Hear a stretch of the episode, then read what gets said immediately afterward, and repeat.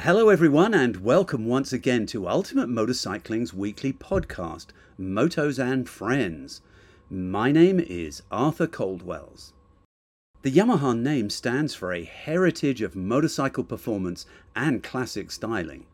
Visit your local dealer to find the 2023 Yamaha Sport Heritage bike for you, or go to YamahaMotorsports.com to find out more. This week, Associate Editor Kelly Callan rides the new Honda SCL 500. This Neo Scrambler is essentially a freshly styled model using Honda's tried and true parallel twin motor. This is inexpensive motorcycling on a cool looking bike. Kelly tells us whether the Scrambler is actually worthy of the Honda brand name. In our second segment, I get to chat with one of my buddies, Fast Frankie Garcia. Riding for the highly professional Saddlemen Bagger Racing team, Frankie got his first motorcycle, literally, since before he could walk. Now he's racing in the sensational Moto America Mission King of the Bagger series. And in the first race, he finished on the podium. Frankie's story, with its ups and downs, tells the story of what it's like to try and earn a living from motorcycle racing. And if you're curious as to what it takes to get a racing bagger onto the grid, what helps make them so fast, and what it's like to actually ride one, then you're going to enjoy hearing what Frankie has to say. So, from all of us here at Ultimate Motorcycling, we hope you enjoyed this episode. The Yamaha name stands for a heritage of motorcycle performance and classic styling.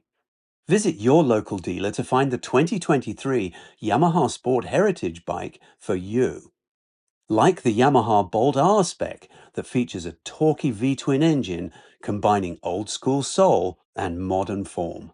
Or the XSR 900 where timeless design meets the sheer power of a CP3 power plant and is the rebirth of a legend. The XSR 700 is built to be customized with modern classic looks and cross-plane concept twin performance. And the light and nimble V-Star 250 is built for fun with a V-twin engine and a low seat height for easy handling. For all things Yamaha Sport Heritage, visit YamahaMotorsports.com or see the Bolt R spec, XSR 900, XSR 700, or the V Star 250 at your local dealer today. So, we're going to be talking about the 2023 Honda SCL 500. Is this actually known as the Scrambler, or is that just our little uh, nickname there? Well, I, I think Honda calls it Scrambler styling, but it's because it's not really Scrambler, but they're going for that that look. It's like a neo Scrambler look. They pull that off pretty well. You know, it's the muffler is up, but the pipe goes you know down and under so there's you're not going to take it off road because there's no protection really for for the pipes right but it's definitely got that that look it's got that sort of slightly you know mad max kind of uh you know, it's obviously all about just styling. I, I I won't call it an ADV look, but it's got that sort of pseudo off road kind of look a little bit, which is very cool, actually. Yeah, it is. It is, and it's it's super fun to ride. So, what motor is in it? It's the 471 uh, cc parallel twin, same motor as the Rebel, the Rebel 500. Same motor that's in that that whole 500 twin line. Is it quite sort of peppy? I mean, it's got some, it's a twin, so it must have some decent torque, I would have thought. Yeah, it has, it actually has a, a lot of torque, relatively speaking, for that size bike. And, but it is, it's, it's almost a square engine anyway. So it is peppy and, but it has lots of pull. And that's what makes it really fun and easy for sort of more novice riders because right you know pulling off curb is really simple you know you, you've got some pull. Anybody who wants to take it out into the hills and really twist the throttle more it's responsive so you can have fun with it. I assume it has sort of fairly minimal electronic aids on it. It probably does it have power modes or anything like that? Nothing like that. Just keep keeping it real simple. Okay. Yeah that's that's great so presumably the price is pretty uh, commensurate with that, is it? It's a great price. Um, sixty six thousand seven ninety nine. So like 6,800 bucks, you're getting um, a bike that you could commute with if you wanted to. I mean, it is freeway capable, but that's not where you're probably going to spend most of your time.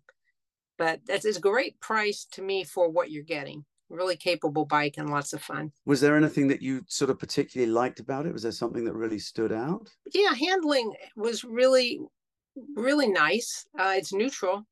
It's friendly. It's not going to scare newer riders, but as I said, it has enough enough spunk to it though that if you twist the throttle, you can have fun.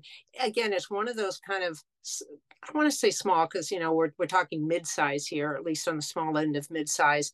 It's one of those bikes where if you ride it hard, it will it, it's really fun because you can really twist the throttle and it is peppy. And like I had a ton of fun. Nothing is going to scare anybody on here. It's not too quick, like it's not too quick handling, but it is responsive you know where you direct it it's it's going to go and it's it's not hard to turn uh, to change direction it's a lot of fun when you take it into like twisty twisty roads because you can kind of ride hard into turns get on the brakes hard brakes are really good we'll talk about that um, and then accelerate hard out of it so you kind of feel like you're racing around you're not going that fast but it delivers that that feel so it's it's pretty athletic little bike yeah, I would guess that. I mean, looking at a couple of the pictures of you, there's one picture you're carrying really quite a lot of lean angle. So clearly there's a lot of confidence. I take it the suspension really probably has very little adjustment other than preload. Exactly. Preload in the back. Um, and of course, this is kind of bike with that bench seat that you're probably going to be putting somebody on the back. It just looks friendly, like, hey, come on, let's go somewhere. Um, so, you know, adjustment. The suspension is pretty well dialed, though. It's firm enough, like I said, when you are trying to ride it in the hills and be kind of quick about it, it feels completely stable. You, you know, if you dive into turns, it's not like, and get hard on the brakes, it's not like it dives. You know, it holds firm. Around town, um, it absorbs pretty much, you know, all the usual road conditions that you would expect. It's not like it's a plush ride, it's not, but it's comfortable. So the tires are really good too. I'll, I'll mention that since I'm talking about going through the hills. Um, I thought the tires were impressive. Uh, so it has the Dunlop Trail Max mixed tour tires, which is an adventure tire. And and what's what I like about it also, just from a visual, is it kind of has that well, it's an adventure pattern on it, which adds Rambler-esque look.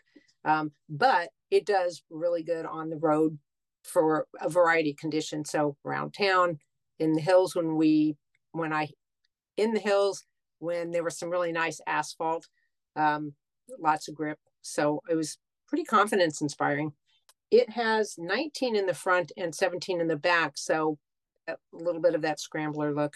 But that also means with those sizes, there's going to be quite a lot of tire choices available, you know, when it's time to put new tires on. So you don't have to stick with those if you don't want to. But absolutely, yeah, it's a really good-looking little bike. Presumably, the uh, the fuel consumption is really excellent on it. Must be a sipper, I should think. It's pretty good. It's pretty good. The tank is 3.2. You maybe get 60 miles per gallon, something like that. Um, so between 150, 200 maybe. Oh, that's great. And even though the bike is comfortable enough that to me, you could go for hours on it, really. Um, I don't know that most people are really going to use the bike that way, but but who knows? Right. So you wanted to talk about the brakes. You were you were really impressed with those? Yeah, I was. There's it's just a single disc up front, 310, I believe. Yeah, it's uh, a 310 millimeter up front. The bike's not that heavy though. It's 419 pounds. So I was impressed that you know I could get hard on the brake and first off, the, the initial engagement was appropriate. You know, it, it wasn't biting anything like that. So right. they were going to like scare themselves if they grab it. It's a kind of soft initial engagement, but if you just really squeeze it hard, it really delivers. So you know, it made it fun to just charge in, into turns, get hard on the brakes, and they were perfect. Also, ABS is stock, so that's kind of a nice thing. Oh, that's very good. Yeah yeah that's really good um yeah led lights you know they've got the nice big round headlights so it looks the part, but it's it's LED, um, and that works. That's really good. The dash is LCD. It's got basic info on it, but it reads nicely. It's nice and clear. Uh, it's digital, um, but that's easy to read, even if it's not as you know retro as you might like. But That's okay. Speed uh, gear indicator, I always like that. Um, the time of day, fuel, fuel gauge, and then you can scroll through trip meters and fuel consumption. I think they they uh, they also give you average fuel consumption, so it's nice to be able to watch that if you if you want to do that. Yeah. So I suppose really the the the final thing really is ergonomically. It looks like it it might be comfortable. Were you were you pretty comfortable on it? Yeah, totally, totally impressed. The seats is great. Um, the seat height is about 31 inches, which I guess it's a good balance. You know, it's not low slung like the Rebel, which is what the the the engine's from, and the frame. It's not like that, but you know, it's not a cruiser. This is supposed to be like scrambler look, so it's going to have more of the a little bit taller wheel travel. So you know, you've got 31 inches on the seat. You can't if you've got longer legs, you can put an accessory seat on there. They have one that gives you a little bit over an inch. So for longer legged people, you're sitting completely upright on the bike. Handlebars are kind of wide. Um, in terms of you know your seating position position it's really comfortable and the seat itself is nice um, the the taller seat is brown for one thing no no choices on color there but you you get a brown seat and that one is firmer than the stock seat but i found the stock seat to be really, really comfortable and because it's a bench seat you can kind of move about if you want to shift you know forward or back a bit I noticed that it's got things like um, rubber inserts on the foot pegs, but the, from memory from riding the Rebel, it was a pretty smooth motor. Is is there any real vibration or anything that comes from it? I did not notice any vibration at all um, Okay. at any RPM. I will also say that just kind of triggered my me thinking about. I mentioned earlier it's freeway capable, so I was on the freeway probably got it up almost to the mid 80s. No vibration, no vibration in the mirror either, which is one of my little pet peeves. The mirrors are really sharp, you know, really nicely placed. You're not seeing your shoulders, you're seeing what you want to see behind you, and they're sharp. And the bike, as I don't know if I mentioned, yeah, the bike's really stable on the freeway. So, and surprisingly, surprisingly, with that wide stance and no kind of cowling or anything to sh- send the wind over your helmet, I didn't get a, any kind of wind blast, which I don't understand how that works, but that was surprising. So, right, it's probably the riding position because you're really quite seated down. I think in in the bike, um, and so that instrument panel and the headlight probably pushed quite a lot of wind blast up over you. Yeah, so I, yeah, it would it would definitely freeway. Yeah, like if you want to commute and you had stretches on the freeway, it's not uncomfortable at all, and it feels totally planted. So, I enjoyed it at every speed I rode it at. Actually, It's a it's a really inexpensive motorcycle, but obviously with Honda's fit and finish to it. exactly. The thing is with the Hondas, you know it's going to be reliable, and Yeah. doesn't have you know vibration shifts the transmission is spot on Yeah, just user friendly. I mean, depending on who, but would a, a sort of a novice be comfortable on something like this? oh yeah yeah absolutely absolutely Okay. that's one of the really nice features of the bike is that it's it's non-intimidating um as long as as i said you've got the 31 inch seat height so for some people that might be a little much but for us, it's not bad. Um the engine is friendly because it's got the torque and so forth. It's easy to get going. Um transmission is spot on shifting's not a problem brakes are great. So yeah i think a um an you know less experienced rider is not is is going to really be drawn to it. I think especially when pe- people go into a show into you know their honda dealer first off it kind of looks welcoming that just that classic look you know has a welcoming vibe to it especially with the bench seat you just kind of want to go over and sit on it. You got you know right you're up there, and it's it's really comfortable. And the personality of the bike is exactly as it looks. So yeah, I think it'll it'll find a good audience with uh, less experienced riders. Sure, and it's it's a full size motorcycle. You know, it's got good road presence to it. So, you know, so it actually looks like there's some substance to it. So even though it's you know it's an inexpensive, affordable bike, it, there's something to it. It looks looks really good. Yeah, exactly. And as I said, even if you're quite an experienced rider, it's a fun bike. A lot of a lot of bikes they just are. Small bikes are fun, yeah.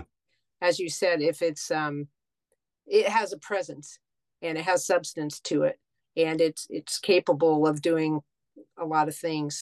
Yeah, it's a it's a really um, viable alternative to the Rebel. If you want more of a cruiser, you get the Rebel 500.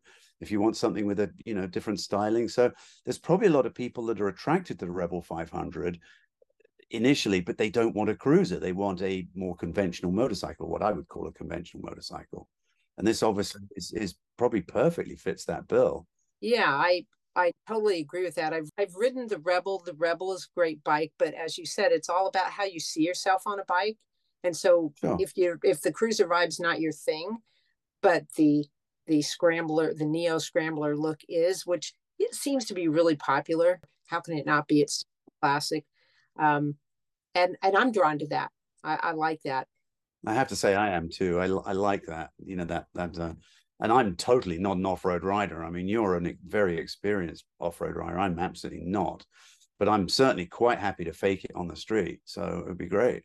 well, yeah, that's what I I I really like about the look of it. You know, it's just like adventure bikes in general. It's like a lot of sure. skewed really heavily toward the street. It's like, okay, you're not really going to take that bike off the road but the look is cool.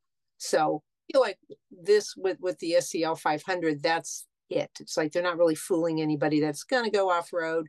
We don't have wire wheels. We don't have any kind of knobbies on it, but it kind of looks the part, and that's it, it gives you that feeling. So it it does it well. Yeah, yeah, it does. Yeah, it looks cool. Got maybe a little bit of a retro thing happening. It just looks really cool. Good job by Honda. Yeah. Yeah, absolutely. And they have they have accessories, of course. So if you want to skew it more, a little bit more toward the off-road look, you can add. They've got hand guards, um, an uh, auxiliary plastic fender, high fender, and um, a, little headlight cowling, kind of give giving it more of the dual sport or off-road look.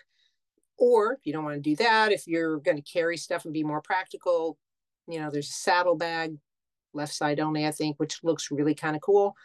Um, and a carrier, top box. There's various things you can do with it. So, yeah. All right. Well, thank you. It sounds like a really fun little bike that, that uh, sort of checks a lot of boxes. And it's cheap, which I think is what a lot of people are looking for. Yeah, the inexpensive price, and it's a Honda. Exactly. There's lots of cheap bikes out there, but to get a Honda for that kind of price, I think it's it's it's a yeah, that's great. Awesome. Uh, one last thing I'll say: it does come in two colors candy orange, which is cool. It's kind of like a gumball orange color. And the other one is called matte laurel green, which is kind of olive, not really camo green, but it's nice looking too. They're both really, they did a good job. Looks good. Yeah, excellent. All right. That's absolutely terrific. Well, thank you, Kelly. Well, you're welcome. I enjoyed writing it a lot. It was a lot of fun to test. Terrific. All right. Thanks, Kelly. Yeah. All right. Bye. In our second segment, I get to chat with one of my buddies, Fast Frankie Garcia. Riding for the highly professional Saddlemen Bagger Racing team, Frankie got his first motorcycle, literally, since before he could walk. Now he's racing in the sensational Moto America Mission King of the Bagger series. And in the first race, he finished on the podium. Frankie's story, with its ups and downs, tells the story of what it's like to try and earn a living from motorcycle racing. And if you're curious as to what it takes to get a racing bagger onto the grid, what helps make them so fast, and what it's like to actually ride one, then you're going to enjoy hearing what Frankie has to say. Schuberth helmets, head protection technology made in Germany. The new Schuberth E2 launches this month. It's like a C5 with a new peak visor, increased ventilation with a new chin air intake, and a larger rear exhaust spoiler. It's got the same features of the C5, including a revised fit with customizable inner pads for comfort, increased safety with new EPS material and anti roll off system, and it's pre wired for the new SC2 communication system offering mesh by Sena. It's also got a locking mechanism to hold your chin bar open. Learn more about all the new features at Schuberth.com. The new Schuberth E2 Endless Adventure. I started racing when I was four years old. So my dad was a a flat track racer, professional flat track racer from you know Central Coast, Salinas, California. Um, you know where it's big. You know that's where the Ricky Graham and the Doug Chandlers and the you know all those guys are from that area, and they always say there's something in the water over here that makes a fast flat tracker, and so uh, yeah, that's where I'm from. That's where my dad was born and raised, just south of Salinas, and you know grew up riding motorcycles, riding mini bikes, and started racing flat track, and then so as he got older, he still raced professionally, and then I came along and uh, for my first birthday, uh, my mom and dad got me a PW50, and so they were wasting absolutely no time.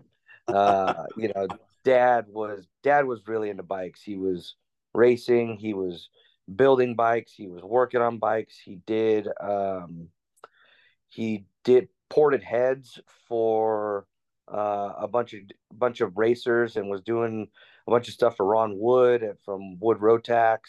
And uh, yeah, my dad had a had a business, Garcia Racing Heads, and he was porting heads for a bunch of guys, and uh, and had a Rotax himself, and and but yeah, when I came along, it was first birthday, wasted no time, and they got me a PW fifty, and um, you know, by two I was I was riding, and by four we were going to Lodi and and racing, and and it never stopped from there. Like once it started, it, I felt like like when you when people ask me what is your number one like what do you when you, you look back at your childhood what's one thing you remember and one thing that always comes to mind that i'll never forget that i'll never leave my brain is lodi we spent so much time there every weekend just racing and but that's where it all started you know it started on a pw50 at lodi and then you know my three years later my brother came along and he was racing and then three years after that my sister came along and she was even racing and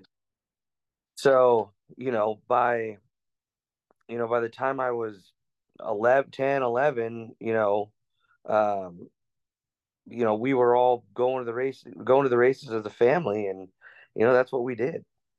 That's awesome. What a just a that like an idyllic childhood. I mean, that just talk about fun. Yeah, I think like I mean, when I was young, that's just kind of that was what my mom and dad did. My mom and dad traveled to the races and they did that together. And then when I came along, it was just they just continued to do it just with me. And my dad also kept racing too. My dad still races to this day. Um, but yeah, that's just I mean, as a kid, like I didn't I didn't know I just thought is what we did. Like this is oh, this is fun. We get to go ride motorcycles. Like going to the races again. That's just what we did. It was just normal to me.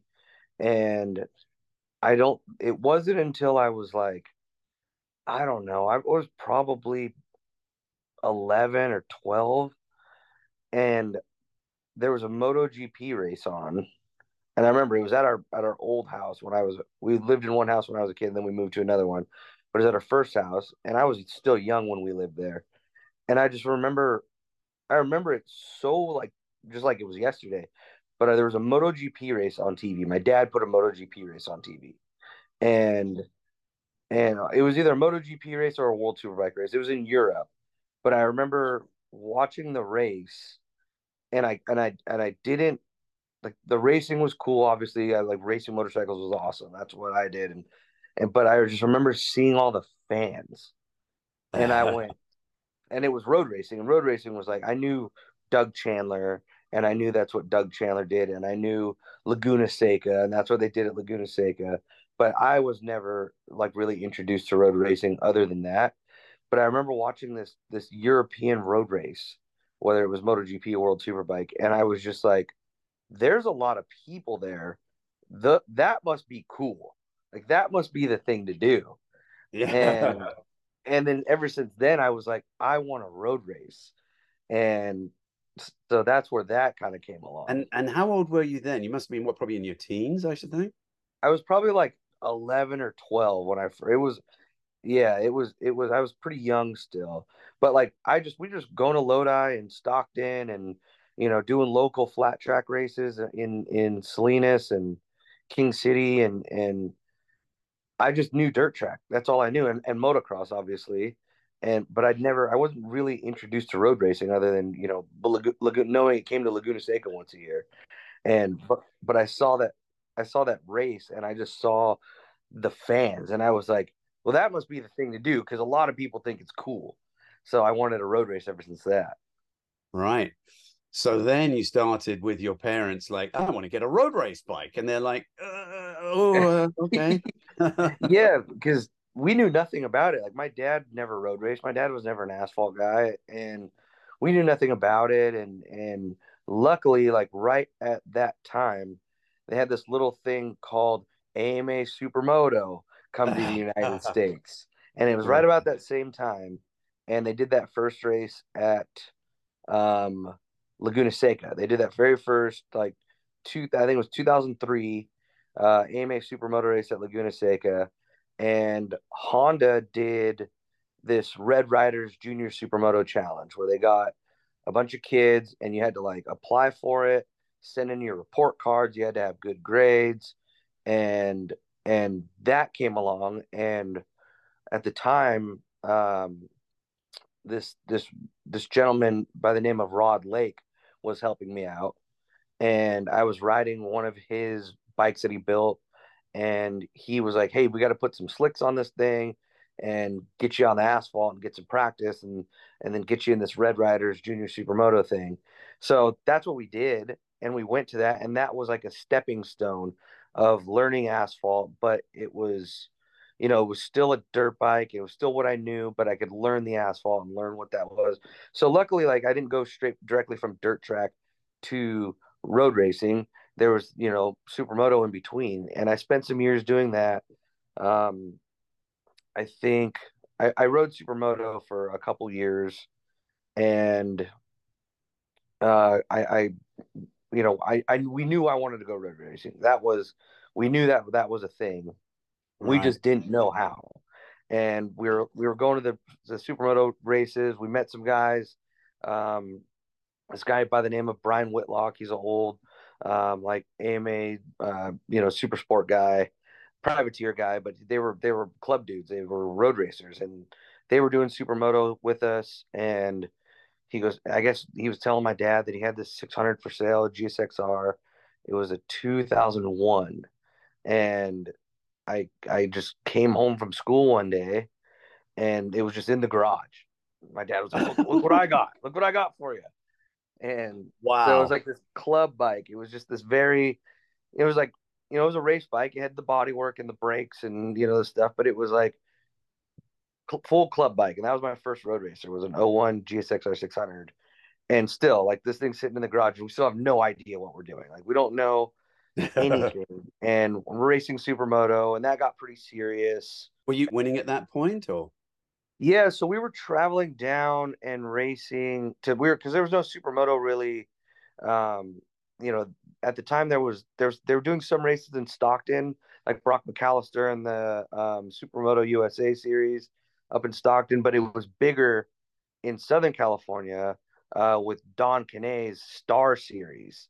Uh, so yeah, so we were doing that series. So my dad was like getting off work on Fridays and pick, getting off work early, picking us up from school, had the bikes all loaded up, and we would drive down to Southern California, get a hotel at two in the morning, and race Saturday, race Sunday, and then Sunday after the races, we'd go back home to Northern California, five six hours, and you know go back to work, go back to school on Monday morning, and, and so we did that for quite some time, and uh, so we were doing that, and then we were racing more like the NorCal series. We were kind of doing both of them, and I got on, you know, I was racing at 85. I got on to 250, um, and then but I was still young. I was like, at that point, I was like 13, and um, I was racing at 85 and a 250, and then, um, you know, that about that time was when we got the road racer, but we still didn't know what we were doing, and we we went to a track day, and we didn't know like as like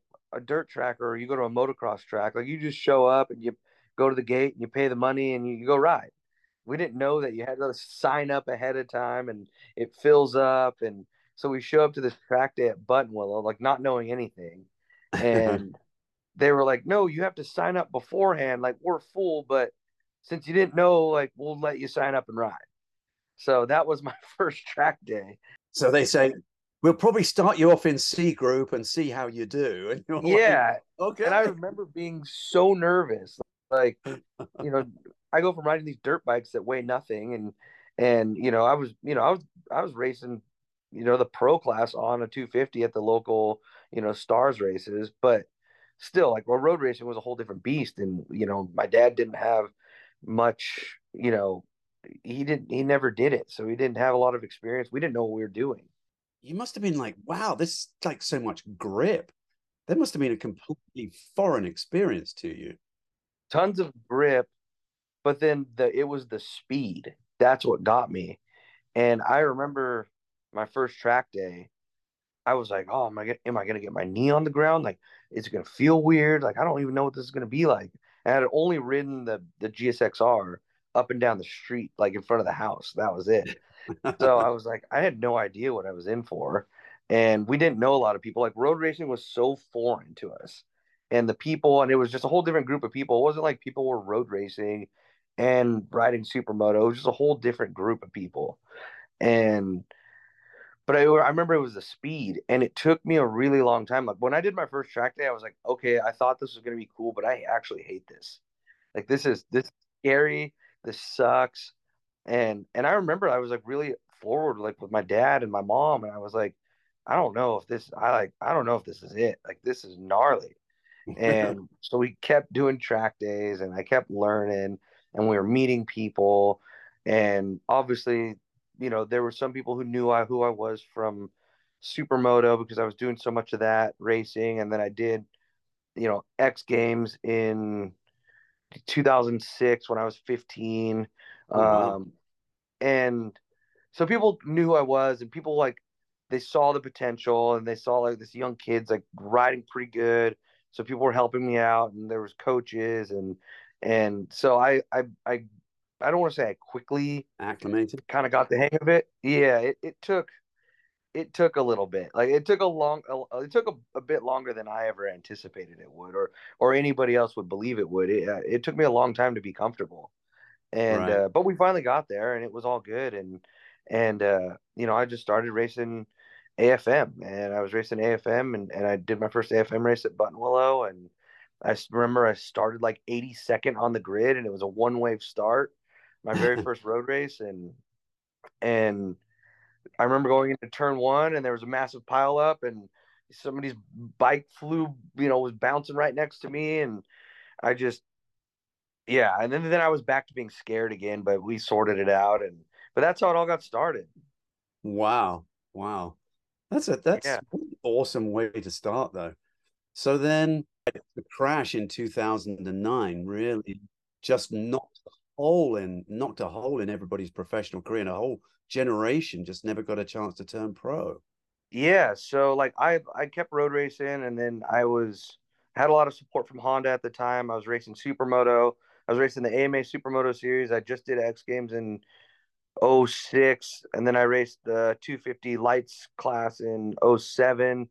And then I was road racing WERA, AFM, WSMC, everything I could get to in between um, all of these, all of these uh, supermoto, the AMA Supermoto Series races.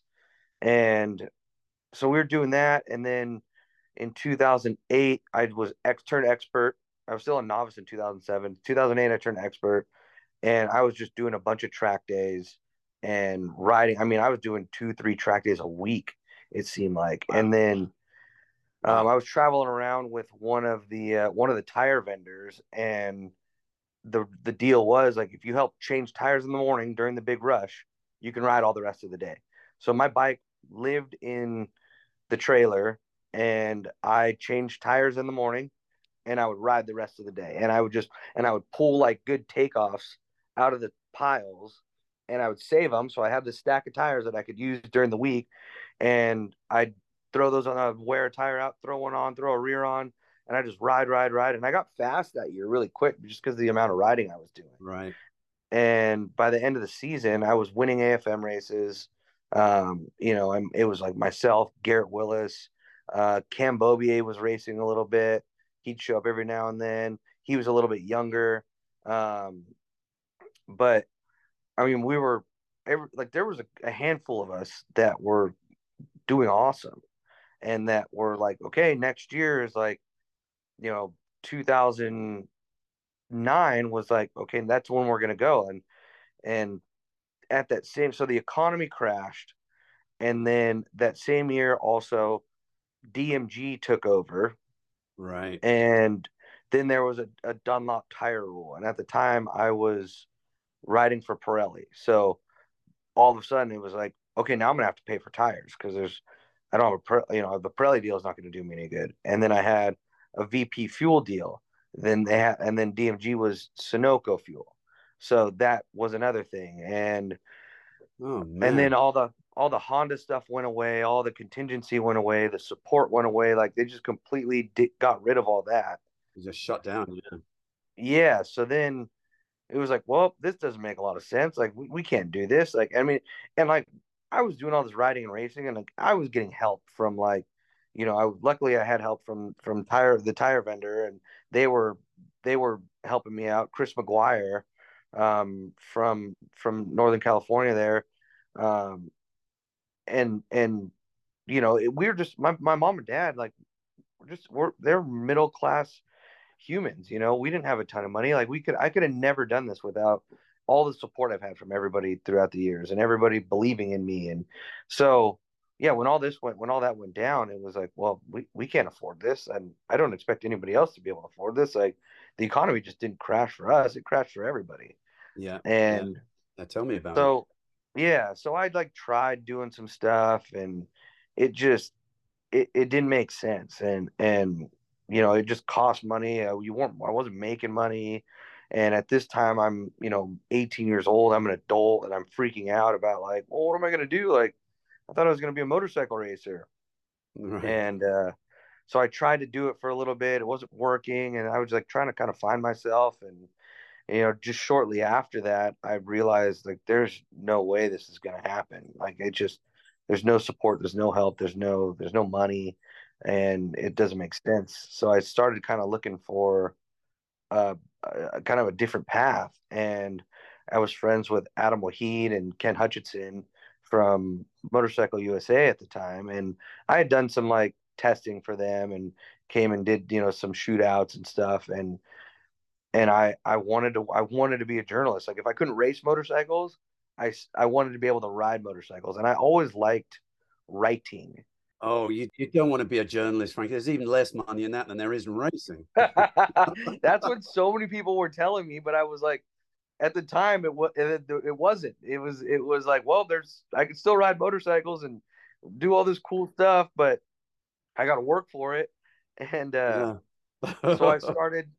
I started shortly after that. Like, I started working for Motorcycle USA, and I was 19 years old or 19 or 20 making I remember my my first my first like when I first signed with Motorcycle USA, it was twenty four thousand dollars a year, and no. I moved away from home, and I moved to or- I moved to Orange. I came to Orange County to get this job, and I was working with Adam Waheed, and they they hired me on for twenty four thousand dollars a year. And at the time, I was like, "This is crazy. You mean every other week I'm going to get this check and it's going to go right to my bank account and." Like twenty four thousand dollars a year right now. I, you know, I've spent that in a month at this point in my life. But you know, back then I was like, I'm going to live off this, no problem. and uh, so, yeah, I moved to Southern California and I, and I did that. Like, and I was happy as could be. And I was going all these shootouts and doing all these tests and flying in and doing these events and I enjoyed it. I had so much fun and those guys taught me a lot. I worked there and then Cycle News merged with uh, Motorcycle USA. So then Paul Carruthers came in and Paul really took me under his wing and taught me a lot. And he taught me not only how to be a better writer and how to, you know, do my job better, but he also like kind of took me under his wing and like taught me business and professionalism. Oh, well, I could do with contacting him. Maybe he could teach me some of that. He's good for it. He's okay. good for it. Right, I'll contact him. yeah, yeah. So Paul really like really kind of set me straight. Not that I needed to be set straight, but he really like, hey, I'm gonna lead you in the right direction here. And so, yeah, he he kind of did that, and and um, Justin Dawes knew they were, you know, these are my coworkers, and Justin Dawes heard they were hiring for a um, PR coordinator at Suzuki, and he goes, dude, I, I think you'd be really good at this job. And he goes, I know you don't make a lot of money here at all, and he goes, you can really make probably double what you're making here over there. And, and you're like double, yeah. so I apply for it and I go to interviews and I end up getting the job and and I tell Paul and I and I and I was and I was I was like uh, you know I was really bummed because I didn't want to leave Paul because Paul really like he was really guiding me right, and right. and Paul was like no dude like this is this is what I want for you and I was super I remember I was really afraid to tell him I didn't want to be disappointed disappointed in me that I was leaving and he goes, No, not at all. He's like, This is what I want for you. He's like, This is why I teach you the things and guide you because I want you to better yourself. And so that was really cool. And then they, they supported me. And so I went over, I jumped the fence from journalist to PR guy. And that's about when I met you, I think. Yeah. Yeah. when you started there at Suzuki. And I was like, He seems like a cool kid. You know, this is going to be great. I was young. I was young. And the, the, the PR manager at the time, lived in Atlanta, Georgia. So it was just I was running the show over here, um, you know, doing all this stuff. So it was a lot of work. And I was I think I was like I was like 23 or 24. I was young when I was when I was when they hired me. And it was a big boy job. You know, every other manufacturer because I knew all those guys. I knew all the PR guys from all the manufacturers, and they were all guys I looked up to. You know, it was like, you know, Bill Savino at Honda and sure. uh, Tim Olson was at Yamaha. So it was all those guys that I like really looked up to and like those were those were the big dogs. And then I all of a sudden I was like, whoa, I'm I'm in that position now. Like, wow, wow this is crazy. I'm still a child.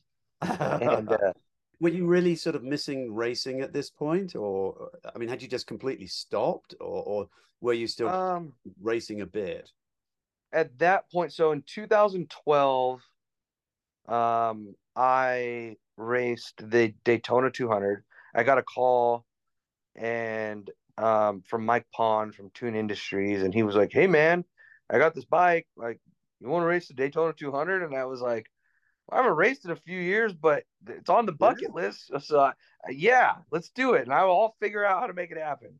Yeah, he's a good guy, Mike. I like him. Yeah, he is a great guy. Yeah. And uh, so we did that, and it was like, but it was it was tough. You know, it was Oh yeah. I mean, I got thrown into the deep end on that one. It, that was my first professional race after not racing for three years, and then I just showed up to Daytona, a track I've never been to, a bike that I had two days of testing on. I never rode a R6, and here we go racing the Daytona 200, and so we were right back in it. Dad was there. Around the banking, yeah. Oh Around yeah. Daytona. Oh yeah. Yep. So Dad was there, the whole deal. Um, so that was 2012. I was working at Motorcycle USA still. Um, and then that year I did the West Coast round. So I raced, uh, I did Daytona and then I did Sonoma, Laguna, and and Miller.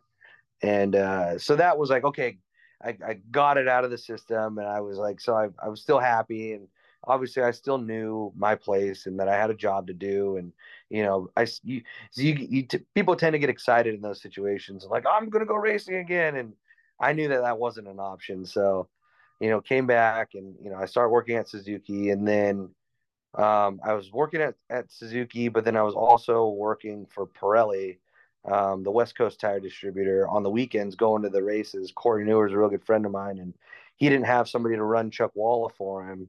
So I was going out to Chuckwalla on the race weekends. It was like, you know, half the you know half the year was like one race a month, so it was doable. So I was doing that, you know, for him, and you know, everyone was like, every, you know, there's people out there, and it was tough being there and not racing, but you know, I was making money and I was, you know, being around, I was around bikes, what I love, so it was it wasn't bad, and I rode a little bit. I'd take my leathers, and someone always had a bike to ride, and you know, I, I enjoyed myself. Or you know, I'd take out one of the one of the uh, bikes in the fleet or something like that, and um, I was doing um, there was this guy Andy Palmer that had all these SV 650s that were just like the badass SV 650s race bikes, and he was like, "Hey man," and Dustin Coiner had this bike. It was his dad's, and they built this bike, and it had a ZX6 swing arm and rear wheel. It had a GSXR 600 front end on it. It had like this billet crank. It ran on methanol. It made like 110 horsepower. And this thing was a rocket, and it was it was built pretty nice. And they were like, "Hey, we got this bike. Like, you want to race it next weekend?" And I was like, or the next round, and I was like, "Yeah, sure, that'll be cool. Like, whatever, a race bike. That thing's badass. Yeah, I want to ride it." And so I came out and just completely, like, I rode. I never like rode this thing. I rode the track day the day before, and came out to, to this race weekend and and completely shattered the middleweight twins track record in in every class. And wow. so then it was like a hey, do you want to ride this bike the whole season? And I was like, yeah, this is fun. And that bike yeah. was so fun to ride because it was uh-huh. like a 600, but it had all this torque. So right, right, yeah, it was it was pretty unreal. So I raced that thing for a season, and then we went around and we set track all the track records at at uh, at Chuckwalla that held until about I think one of them in one direction still holds today. That was eight years ago, you know, wow. and but wow. the, the you know the Twins Cup kids started going out there and they started beating my track records, but um, but that held for a long time, and then we were going to we were just trying to set track records on you know middleweight twins track records, and so we did it. We went up to Sonoma, did it there. We went to Thunderhill, did it there. We went to High Plains and did it there. All that stuff is a lot, is a far cry from bagger racing that you're now doing. Well, that was my introduction to twins. I'd never ridden a twin until then. Well, yeah, I, I suppose. Yeah, all right. Okay. So they're both be twins, but.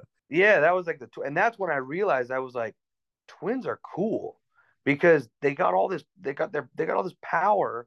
Right. But the torque just puts it to the ground. Right. So like I rode, I rode, you know, inline fours forever. Right. And you know, those things are a beast of their own. Like they just they got a mind of their own and they're snappy and the frames are, you know, the chassis are really twitchy on them and they're they're race bikes, you know, and right. and you know, the engines are like, you know, they light up and you know, sometimes they got a mind of their own and they'll do their own thing and spin up on you and try to spit you off. And but when I rode this this SV, I was like, whoa, twins are these are awesome. Like they've just put the power to the ground and you could they're just monsters. You got the feel at the throttle, I should think. Yeah. Not that I've ever raced a twin, but yeah. Yeah, so that was that. And that so we did that and like that was cool. And then I didn't race for a little bit longer and then 2017 I was I started racing super hooligans. And then Yes, I remember that. Roland Sands started that, didn't he? And yes. Uh, down at Huntington Beach, yeah. Yeah, so Roland started the Super Hooligan series, and it maybe went on for a year before. And I was like eyeballing it, and I remember I was like, "Oh, that's, you know, I got, uh, I don't really know what's going on here, but like this looks kind of cool." And then Andy DiBrino's racing it, and you know, I had a couple other friends racing it, and so I was like, "Ah, this might be something I want to do." So I went to a couple races to kind of check it out, and then Ducati hit me up, and they were like, "Hey, uh, do you want to we have this scrambler. Like, would you mind? Would you be cool with like building a hooligan bike out of it? And and at the time, they just wanted me to build this thing. They wanted me to put some wheels on it, tail section, and I was like, "Oh, okay, yeah, yeah, that'd be cool." Like, yeah, if I can't race bikes, I like building bikes. That's what we do. And so, you know, I built this Ducati Scrambler, and I built it right before I finished it up right before the the moto the very first Moto Beach Classic in Huntington Beach. Right. And they were like, "Hey, like you, you know, you built that thing. You have, there's a race. You, you want to race it?" And I was like, "Yeah, of course I want to race it. I just built it. Like, of course I want to race it. I don't know that was an option. So we uh, we tested a little bit, and you know, we figured it out and got some parts and and uh, one race Moto Beach Classic just for fun, like just you know, because it was cool and it was a big thing and it was going to be a big race and I ended up winning the thing. I remember that. I was like, and I didn't realize you were that serious of a racer. I'm like, holy crap, the Suzuki PR kid has just won the. I couldn't believe it. I was like, damn, go Frankie. Yeah, yeah. It'd been a while. I hadn't hadn't ridden dirt track in years, and, and there were some good riders in that. I mean, you beat some oh, beat some fast guys. Joe Kopp and yeah, Joe Kopp, Andy DiBrino. Like it was. Yeah. The goal was just to make the main. That was my goal. and you know, then I had we we qualified and I had like I was like third fastest time, and then things started to change, and then it was like, okay, get the we're gonna change gearing now. Like let's then it was then it got then it got really serious uh, in a hurry, and and then the grinder came out, and then you know there's then there's then we're all working on the damn thing, and it got it, it the whole dynamic of the day changed so fast. Um, and uh, oh, bet. you know, we just went there for show and to just make the main, and it was all good. Right. And uh, and he took the pin. Yeah. Yeah, so I, I won that thing. That was impressive. Yeah, that was. I, I mean, it kind of caught me off guard. I didn't expect that out of myself, but it was cool. I had fun, and like the whole the whole vibe of the day was cool. And like then I was like, this this Super Hooligans thing is is really awesome. Yeah. And so, you know, whatever, I go back to doing my thing and didn't think anything was going to come of it. And then Ducati wanted me to race it. And they asked me to race the full season next the next year in 2018. And I I agreed to that and raced that and got some support from them. And I got a motorhome and and for the next two seasons, that's what I did. I just I raced super hooligans and I figured out how to work a job and make some money and then make a little bit of money doing that as well. And I had all the support. And so, yeah, I was back and I like, I was fulfilled again. I was like, okay, we're, we're racing and I got support and this is awesome. And so I did that and, and for a few years, but then as I started getting older, I was like, you know what? I gotta go. I get, I can't like, I can't, I'm not making, I'm not making money. I'm, I'm making money to pay the bills and to do what I got to do, but I'm not putting money away. Right. I'm getting older. So I so you start thinking about that stuff. And my my mom and dad have always been really, you know, they've always been really real with me about like, you know, you can do all this stuff, but you're still going to be an adult and you still got to pay your bills and you know, you're going to want a family one day and you know, that's not going to happen if you're not putting money away and you know, they always were really real with me and, just kind of, you know, made sure I knew what was going on and and so I was like, you know what, you know, this is cool and but I, and I'm having a good time and you know Ducati came out with a bike, the Scrambler. How old were you by then? You were still in your 20s then? Maybe I was like 25, 26. Right. Okay. And you know, but if your 30s coming, 30s coming right. and I'm like, oh man, we got to do something. So I uh Ducati kind of, you know, it the support was there, but you know, they kind of backed off a little bit and we're like, well, you got the bikes and all the stuff. Like, we'll give you some money to travel and do your thing. But, and then I was like, yeah, you know what? That doesn't make a lot of sense to me as, as right. an adult human being and uh, financial, financially. So, um, I, I kind of put that away and was like, you know what? I'm, I think I'm done with this and I'm to go get a job and got a job at a power plant and, you know, was, was, I wasn't going to raise super hooligans. And then, so I had a full time big boy job and I was working at a power plant. That's what my dad's done for the last 23 years. Right. And so, and I always was like, I always said, when I figure, when I'm done with this, I'm going to go work at a power plant because my dad's worked at a power plant for 23 years or for 20 years. And, and I've never heard him complain about his job one time. Oh, really? And so I was like, yeah. So I was like, that's what I'm going to go do because it seems not that bad. Right. So I got a job at a power plant working for the same company as my dad, just at a different plant. And uh, you know, I was like, here we go. You know, this is this is the next journey in life. Right. Being an adult. And so uh, I, I started working there and then I wasn't gonna race super hooligans. Uh, Jordan Graham had left the Indian team to go ride a Ducati himself because he thought that it, I was I had so much success on it. He wanted to ride one, so he built one. He went to go do that, and so Roland had a seat at, on an Indian, and he called me up. He was like, "Hey man, you know I saw that you might have been done racing, but I got this seat. If you're interested, I got a I got an Indian for you to race." And I remember telling him I was like, "Look, dude, I you know I got a job now, and I I probably can't I can't take off all this work to travel and do all this stuff." He goes, "What if we just we what if we fly you in and we'll just, we'll just fly you back? You just fly for the weekend." Race it wasn't that many races. It was like you know I think it was like six or seven races in the season, and and I was like, you know what? I go, yeah, if you that that's yeah, I can still race. I'm like, yeah, let's do it. So signed me up on that. That was 2020 or 2019 in the off season, um, going into 2020. So we went to Portland for the first race, and it was a, my first time racing the Indian, and I got fourth fourth place there. So like it started out really well. Right. And then we went to round two was in Vegas, and it was a quarter mile asphalt track. And when we were in Vegas, that's when the that's when COVID started. Ugh. And I remember I remember that's when it was on the news, and like at right before that, we were like, oh, COVID, like oh, like they got it in China, like the that Chinese virus, and Right. you know, but it didn't make it here, so it wasn't serious yet. And then when we were in Vegas for that race, it was, you know, that's when it was like, oh, the first COVID person, you know, they got hit for the first time here in the United States, and that was we raced that weekend, and then the rest of the season got canceled. So that was that was that. That's 2020. We're we're in COVID, and there's no races going on, so nothing's happening. I'm working at the power plant. That's it. That's all I'm doing is I've and and because it was you know the power plant job was an essential thing. I was still going to work five days a week.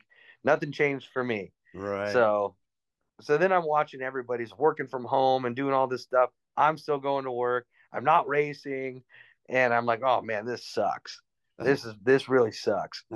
And so I was just doing that for a little while, and then all of a sudden this this whole bagger racing thing starts getting thrown around. right. And you know, there's all this talk of like, you know, they're gonna do this bagger race at Laguna Seca. And and when I thought about it at first, I'm like, oh, this is gonna be like a silly thing. Like, you know, they're gonna go out there and drag some floorboards and wear leathers while they do it, and it'll be funny. Like it'll be it'll be fun. I think we all But- thought that. Yeah, one hundred percent. Like I mean, even Roland thought that, and Ro- I remember Roland was like, you know, if he goes, you know, I'm not doing this. We're not going to do this. This is this is stupid. Like this is going to be a shit show. He's like, I'm not. That's that's so dumb. And Right. so I was like, oh, okay, like you know. But in the back of my mind, I was like, well, you know, if he does do build do something or build a bike, like I want to make sure that I'm the one riding it. But yeah, it's stupid. So um so like last minute you know indians building this bike with S and S, and and they they i mean it had to have been just a couple months two three months before the actual race. And and roland roland goes hey you know they they want us to build indian wants us to, me to build bagger do this do this race. And i was like oh okay. And then it started coming up and it started getting like word spreading. And i was like you know what? I have to do this. And i have the text message screenshotted still and i sent a text to roland and i said hey if you're doing this bagger race and i'm not riding the bike i don't think we're going to be friends anymore and i jokingly meant it but i was also halfway serious right. and we were, we were in the middle of that and and and then my brother passed away and that was that was july 2020 and my brother passed away so that was like everything like nothing mattered nothing mattered in the world Right. That must have been difficult. you know it was tough it was the toughest t- toughest time of my life and my poor family and but luckily i had gotten that job up north and we were in covid and we were all stuck in the house and i was at my parents house and so it was kind of a blessing in disguise because i spent the last six months of my brother's life in stuck in the house in the room right next to his so Right. um, I got all that time with him, which was really cool. Um, so I'm going through all that, and it's just my life's a mess, and I'm depressed and just sad, and and and um, you know, I kind of had I, there was nothing that could have made it better. There was nothing that could have put a smile on my face or or there at the time there was nothing that could have that was getting me out of that. You know, I was just sad and and just, you know, in in this dark hole. And and I get a call one day. I'm driving and I go back to work and all this stuff and and I get a call. I'm driving home one day from work and it's it's Roland and Cameron Brewer. They're on the they're both on the line and like, what's up, guys? Like, you know, what's going on? And they're like, all right, well, we're doing this bagger thing. And I was like, okay, cool. Like, you know, what? They're like, we want you to ride the bike. Uh-huh. and I like that was the first thing that I was like, I got excited about. Like since my brother passed away, I was that was the first thing that I was like, oh, I, I was like, ha- it made me happy. I was like, whoa, like, oh yeah, yeah, heck yeah, like I want to do it, yeah. And so they they build this bike and you know Indians involved and Gary Gray and all this stuff and and uh, at first I thought it was a fun thing, but it got serious really quick. And S&S is building these parts and these front ends and these triple clamps and gas tanks and swing arms and all this body work and it it got serious in a hurry. And uh, we tested one day at Buttonwillow, um, and you know, I, I didn't know what to expect. And by like lap two, I was dragging my knee and I was like, oh, I think this is going to work. like this is, this is going to be better. This is going to be better than I thought. But we all went into it not knowing what was going to happen. You know, we didn't know, we knew what we were bringing and we knew what S&S was bringing, but we didn't know what everyone else was going to have. You know, we were the only two Indians and the rest was Harleys. And we kind of showed up aside from Vance and Hines um, building their Harley. Uh, between the two, Roland and S&S, and then Vance and Hines, our bikes were so good. They were so much further ahead of everyone else that it was. We knew it was going to be us three. You got a couple of podiums pretty quick, didn't you? I seem to remember. Yeah, yeah. So that first race, I mean, we went out we went out and practiced and still like first practice and it was covid year so there's no fans there's nobody there. Oh. everyone's wearing masks. Um it's in it was in october i think at laguna seca that year. It was late in the year. Right. And i mean i showed up i didn't make riders meeting because i was at work and i showed up late to riders meeting in my coveralls you know because i was you know i was a mechanic at a power plant.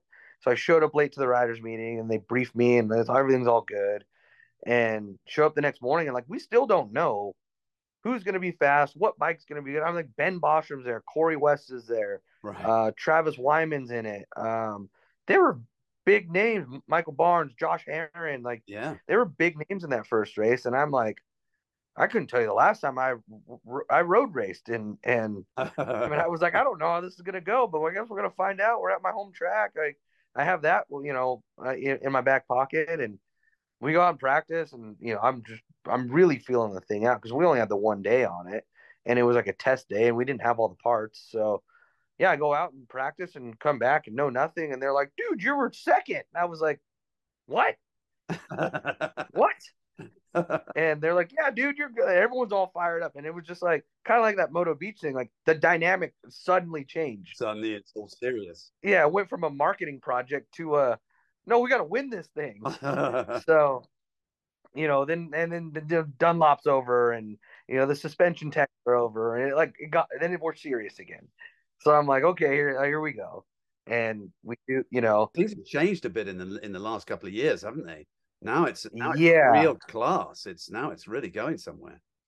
So I rode I rode for Indian for through uh 2022, and then. uh you know, the class got a little bit more competitive, and Indian didn't really see my value anymore, um, and and I just wasn't getting the love and and the you know what I thought I should be getting um, from them anymore, and and on the racing side, and it got tough, and I I, I was like, this isn't gonna work, like this doesn't work anymore. And I was like ready to be, I was ready to kind of be done because I was like, I'm not getting the things I need. I'm kind of just here and I'm here and I'm going around the track and and I just didn't have the support and it, it got tough and that's demoralizing.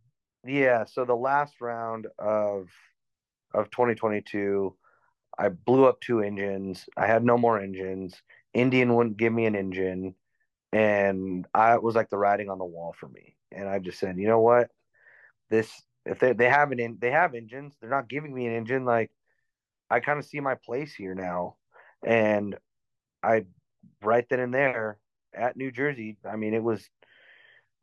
I, I texted the Harley guys and I, I, I just I asked them like, hey, can we have a meeting? And we set up a meeting. Like they were like, yep, meet us at the truck at twelve.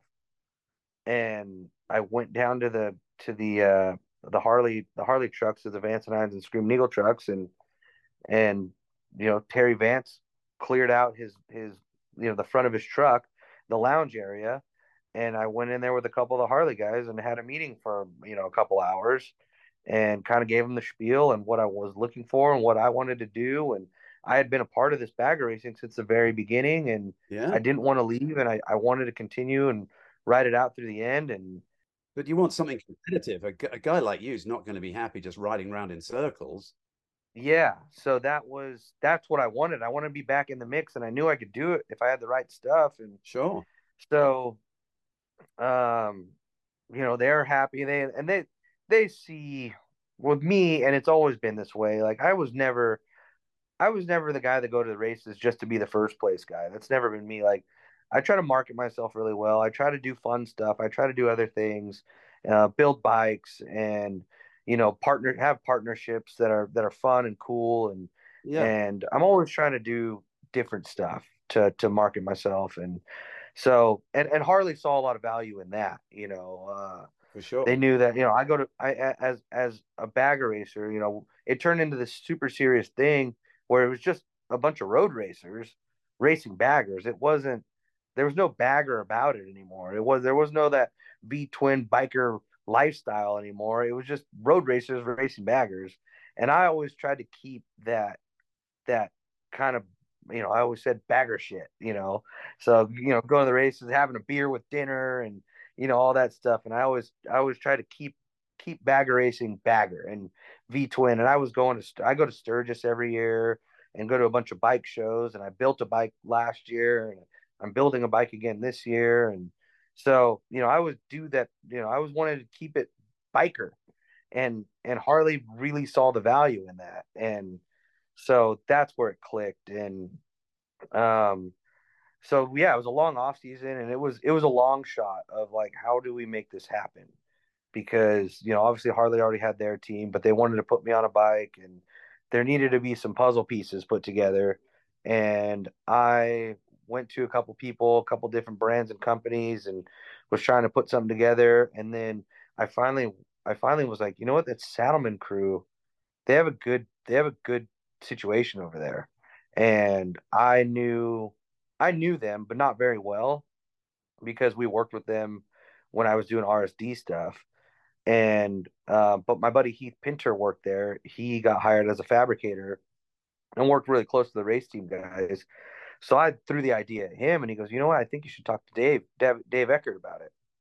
And so I I brought it up to Dave Eckert and he was like it's like you know he his eyes brightened up and he just went you could see him you know he, he was into this. And and uh you know this was probably like november of last year and i brought harley in to have a meeting and they we all kind of went back and forth and what everyone could provide and do and you know come january they had sorted it all out and we got bikes but we just got stock bikes and we still had to build them and daytona's in march and we're mid-january and um we're mid-january and and you know we have no no no semi truck no bikes no parts and they that team busted ass and worked i mean i swear they were working 15 hour days for i don't know a month and a half straight to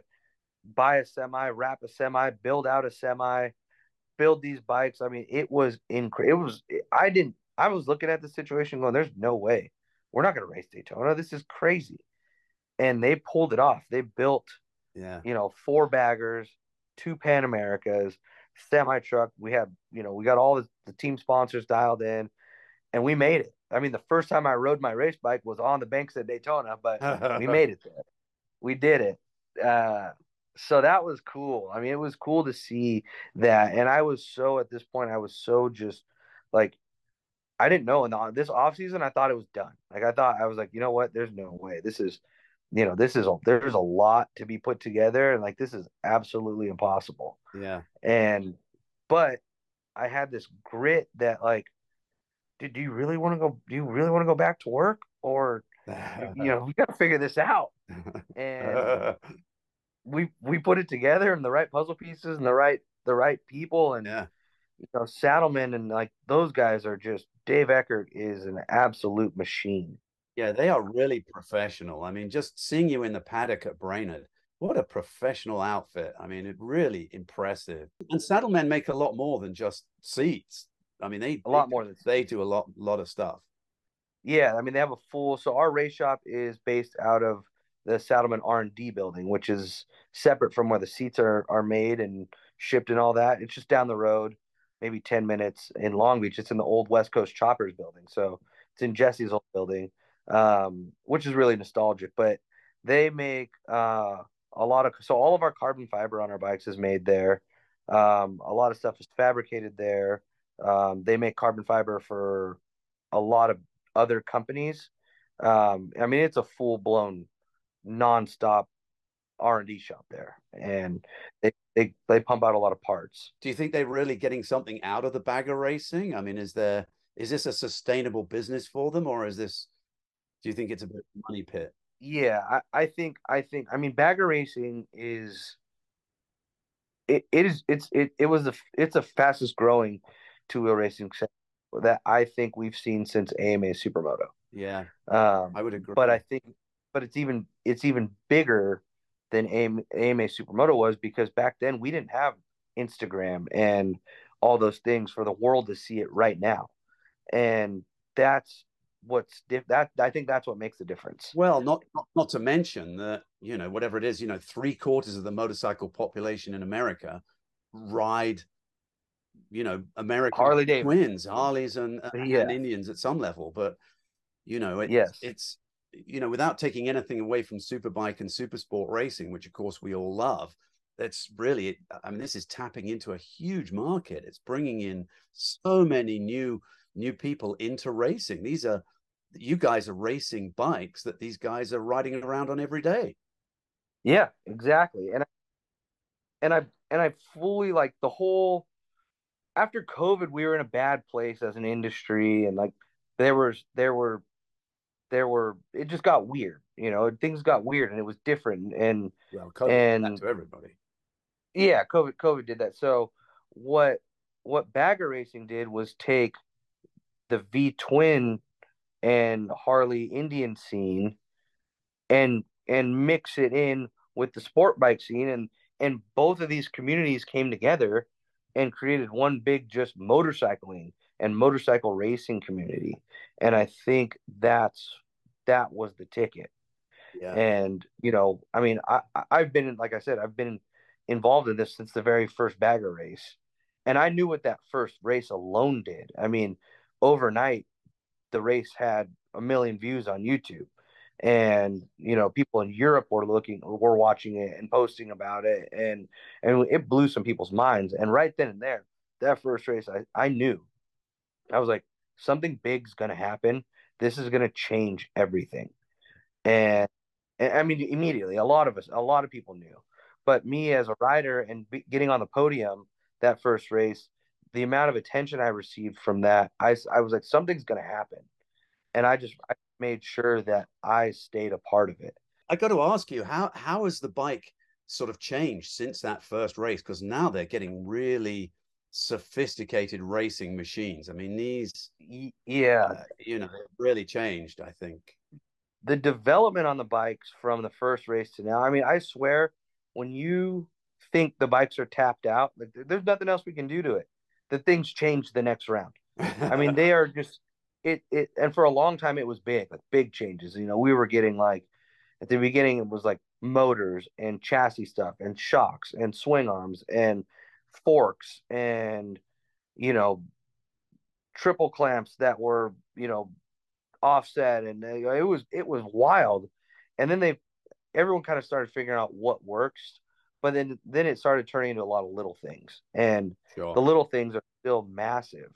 And you know, now we're riding bikes that are, you know, they have billet swing arms, um, super bike forks on them, super bike brakes on them. Uh, you know, we're doing 180 something miles an hour around Daytona, carbon fiber bodywork, uh, you know, insane stuff like super bike stuff, you know, and and on on touring bikes. Yeah. So yeah. it's gotten it's you know it's gotten crazy. It's it's the technology. What what's the weakest part of the bike? What's the hardest thing to manage when you're racing at that speed? I mean, isn't the frame just trying to twist itself into knots, or is it just Ah. weight? I, I'm, I I, I, I've never ridden any of those in anger. I've ridden plenty of Harleys, and actually, I love.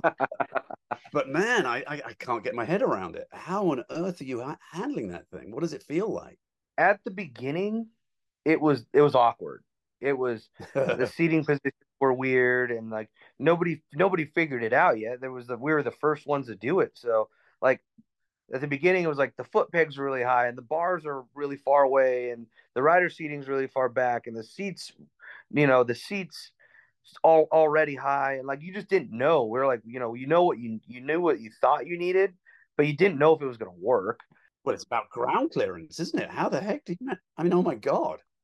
with ground clearance versus you know okay we can get the ground clearance but now i can't touch the ground and you know now i'm now i'm just riding a skyscraper around the track and so it was things like that it was like well what what happens if if we're that high off the ground like what you know we, we're not scraping the, the bike anymore but now i can't i need somebody to hold me up if i'm not riding it. And you know so it was just things like that. And like so then it was like eh, you know well now we're using these forks, but they're now the forks are bottoming out, and you know, and now you know now the balance of the bike is off, and it was just always it was just guessing at first because you didn't know it wasn't like a sport bike where you go, oh, it's doing this, we'll do this to it, and that'll fix it. You know, it seemed like everything you thought you knew with a sport bike, and you go, oh, well, on a sport bike we'd do this, and then you do that to the bagger, and it'd go backwards.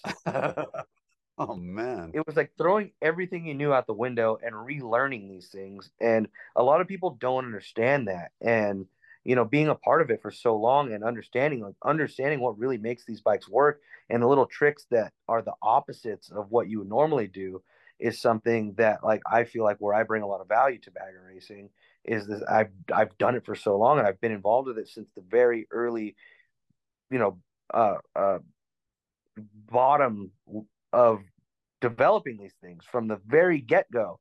So So you got a lot of knowledge on on how it works. yeah, I mean it's just the time, you know. I mean anybody that would have spent that much time around them would would know. But Do you have to change your riding style a lot compared to a super sport bike? the riding style is, I mean, you ride it like a road racer. You ride them just like road racers.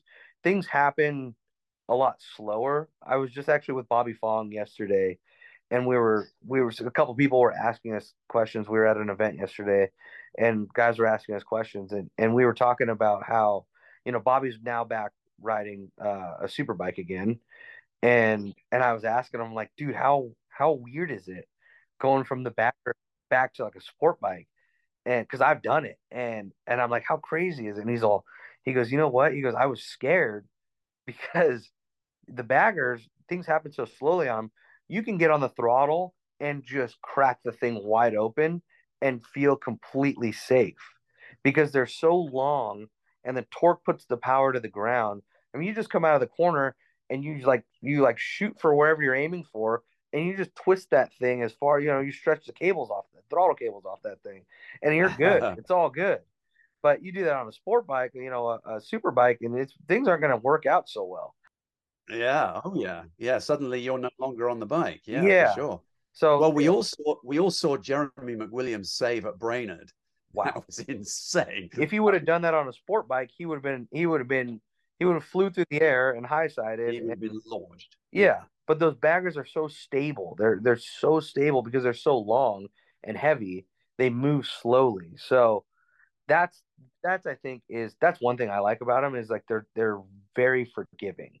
they're really forgiving, and and a lot of people don't understand. Like they're like, you guys are nuts, and I'm like, it is pretty crazy. Like racing a bagger, they race they weigh 620, 620 pounds, and they're massive, and you know, but there's a little for me just watching it there's a certain amount of nerves i have to i'm looking at you guys wrestling these monsters around. I'm like holy mackerel. I mean they uh they do things well. I mean they got all the good stuff on them they got good suspension you know where we got super bike front ends on these things. We got you know at this point they've figured them out.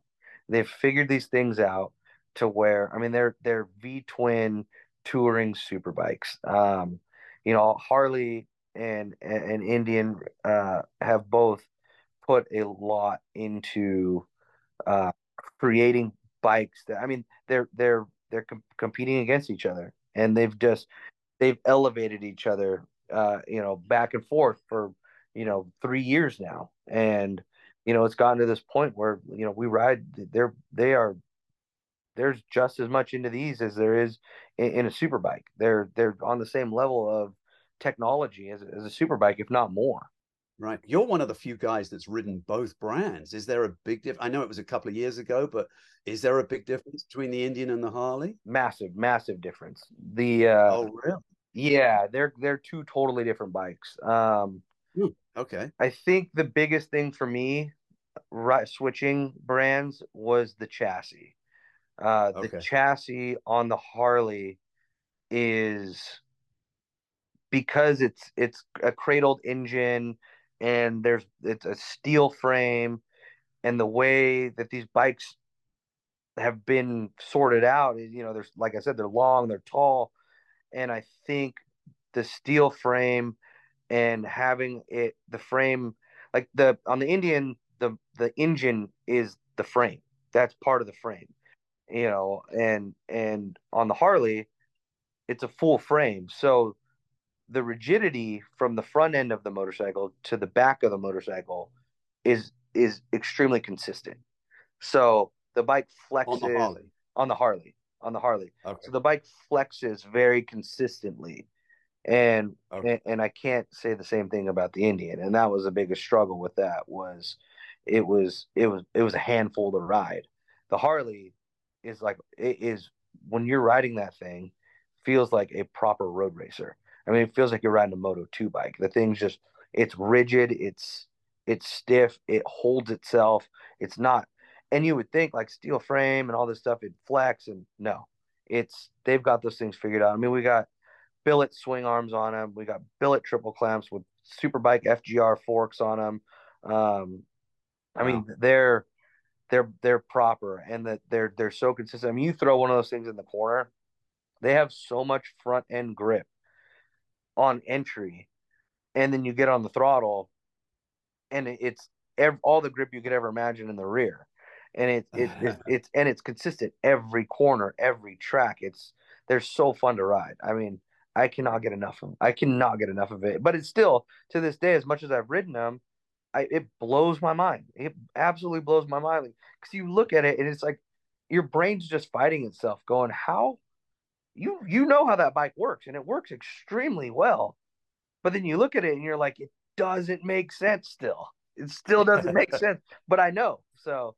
Um, but it's it's it's been so cool, like seeing the development, seeing everything go into this, being being a part of it from the beginning and from ground zero to now. Yeah. And seeing every little bit of development on these things has been really cool. It's been really interesting. Like I'm a really mechanical guy and and I enjoy that the development side of it, the evolution of it. It's been really fun to be a part of that and have input in all of it and and see all this stuff happen. So and the racing has got real close. I mean, you guys are fighting like the third monkey trying to get onto Noah's Ark. Yeah.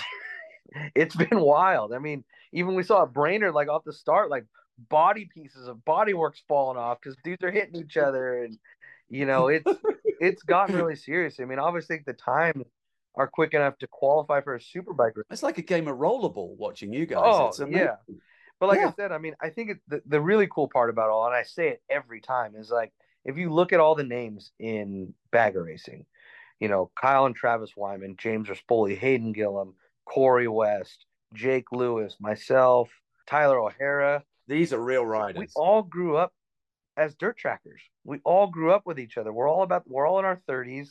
Um, and it, and it, all of this has kind of been you know, like I mentioned earlier with the economy, and we all kind of got hosed through that kind of era of not having support and all the money was gone and you know the the Bostrom, you know, um, you know, Aaron Yates and and the Haydens and that whole era, we were after all that and and yeah. And yeah. there was no money left. So we kind of all got hosed, but like now it's it's been like this big blessing in disguise. Like, hey guys, we missed that when we were kids, but look at us now in our 30s. Like we got bagger racing. Look what we're doing. This is awesome. So, but but we all have this mutual respect for one another. Like we're we all know that we're in our 30s and and some 40s and if you're Jeremy almost 60 Jeremy's almost the same age as I am. I'm I can't believe it. Yeah, and and we all have this this mutual respect, and, and we can see it even when you know there's animosity and between you know riders and and manufacturers. As we all know that we're we're older now, and everyone rides you know hard but with respect and we all have that for each other and i think that's the coolest part is we know our limits no one's you know no one's doing anything stupid. Nobody's scary to ride with. Nobody's you know there's no sketchy guys. Like we all have that mutual respect which is i gotta say it does not look like that from the outside. I'm watching it on the tv it looks like all hell's broken loose. I think that's what makes it be able to be like that because we're not afraid. We're not afraid to rub and get close to each other and you know because we know you know no one's going to do anything dumb. Like we know we all want to go home at the end of the day. So i think that's what makes it uh, you know allows for that. So that's one of the coolest parts. Is it a lot more physical riding a, a 620 pound bike compared to a 350 pound bike? It yeah i mean it, it is in in some ways in some ways it's not um because i mean you feel it. Like going through chicanes when you're flicking the bike back and forth, you you feel it. Oh, yeah. I mean, you're you're wrestling this thing, and and um, but like I said, those those bikes are so they're so stable that you're you're kind of you ride them a little bit more relaxed because they're so much grip, they're consistent. Um, you know, they're they're not doing anything funny. They're not trying to jump out of your hands. They do everything. It's it's kind of like uh, uh, it's like I always think it's like it's like a ballerina. Like they do everything just so smooth and flowy, and it's it it makes that aspect it makes it easy to ride. But when you're wrestling the thing through a chicane or you know picking it up from a right hand into a left hand corner, you feel the weight. I mean, they're big bikes, they're massive bikes. Um, but I think physically, I I don't think they make much of a difference from you know if I had to do if I had to do 10 laps on a on a sport bike and, and 10 laps on a bagger, I don't think I'd feel a difference. Interesting. Interesting. One of your teammates is is a good friend to to us and to this podcast, Patricia. Patricia Fernandez. What an absolute just awesome. Just it's great to see this. And she's not even that big. I mean, she's you know, she's strong, very powerful Feisty. lady, but She's, she's out there racing faster than shit. Yeah. And she's out just racing this thing. I'm like, this is cool. Patricia is like, she's a badass road racer. Like, take away Yeah, the oh, fact that she's a woman. She's a badass road racer in, in just in general. I mean, she she runs with the boys. She's done it for years. Um, oh yeah. yeah. and yeah, she's fast. yeah, so you know, everyone everyone's like, oh, you know, the, what, you're a girl. Like, how do you do this? And I'm like, she's got bigger balls than I do. She's badass. Like, you know. Um, oh yeah, yeah. She's done, and she does a lot of the real roads. You know, the Yeah, she you know, does the real- real road races. stuff, the, the Manx, you know, that kind of stuff. Mm, yeah, yeah. did the Northwest, and Highly skilled, highly skilled, very fast lady. she's little. She's she's short. Yeah, yeah, that's what I was getting at. I mean, she's not, she doesn't have the physical strength of, you know, some of the guys. I would have thought. she's a strong woman. Like she's she's fit. Patricia's really fit. She's very strong. She's just she's just a tiny little thing, you know. Um, she can't she can barely reach the ground on these things. Her seat height on her bike is so much lower than mine. um, so so much lower than the rest of the team's bikes. But once she gets going, she's just a weapon. You know, she's right at home on that thing. So yeah, yeah, that's great. So where where do you see bagger racing going? I mean, I know it's going to Europe now next year. Yeah, which is a big deal. BSB has, has picked up the series. Yeah, so I believe, from what I understand, that uh, BSB is going to have their own Moto America King of the Baggers class. So there will be a European se- series um, with that, or, or a British series with that, and and but I don't know. Like that's all I really know. Um, there hasn't been too much, you know, information about that yet, but I do know it's the popularity over there is huge, and I see it. And you know, I got a lot of people from over there that follow me on social media and that I chat with, and they're really into it. And and uh, so the popularity over there with bag racing is huge. Um, yeah, and the Harley Davidson market over there is, is booming. So uh, it's it's that whole that whole performance V twin thing is is blowing up just as big there as it has here. Uh, it's made its way over there. So those guys are building bikes and now bagger racing is becoming a thing. There's guys that have built bikes over there and that are doing track days on their road glides. And, you know, obviously they don't have the resources and parts and the knowledge that we do over here, but it's now going to make its way that way, which is really cool. So yeah, that's been really cool to see. Obviously being road racer, being a road racer my whole life. And obviously what I told you earlier of where I got my love for road racing was watching some, you know, European road race on TV. I mean, so it's cool that something that I've been a part of and watched uh, grow and and kind of the evolution of bagger racing to see it go overseas is really cool. Um, you know, and I think that it absolutely belongs there. And this is something that the world needs to see, and you know, something that everybody can enjoy. But um, aside from that, there was some guys. Um, obviously, Harley road racing started a very long time ago.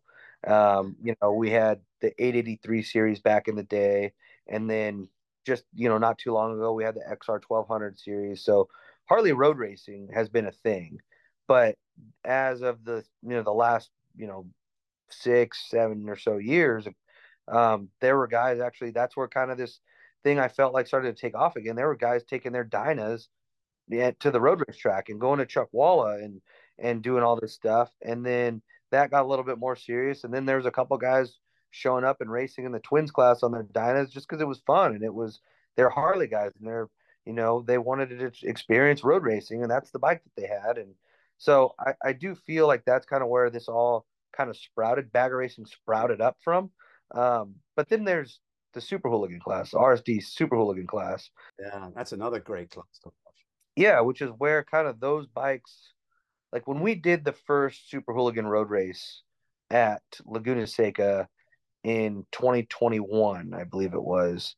Um, there were a, a big group of Dynas and you know street bobs and Softails and you know these style of club style looking bikes that dudes were putting 17 inch wheels and brakes and swing arms and I mean on these bikes, but then you get the other bikes, the FTRs, the um, hyper motards, and you know that were just those bikes are road race bikes. They're they're they're they're just they just they were they were more of a race style motorcycle that was just kind of separated all that but that's how that that's where like those kind of bikes fit in. And there's still dudes that race Dynas and you know the Quaid Harley Davidson team. They have they got a group of like there's like seven or eight of them that are racing. They got like one guy's got a Dyna. There's a couple Softails.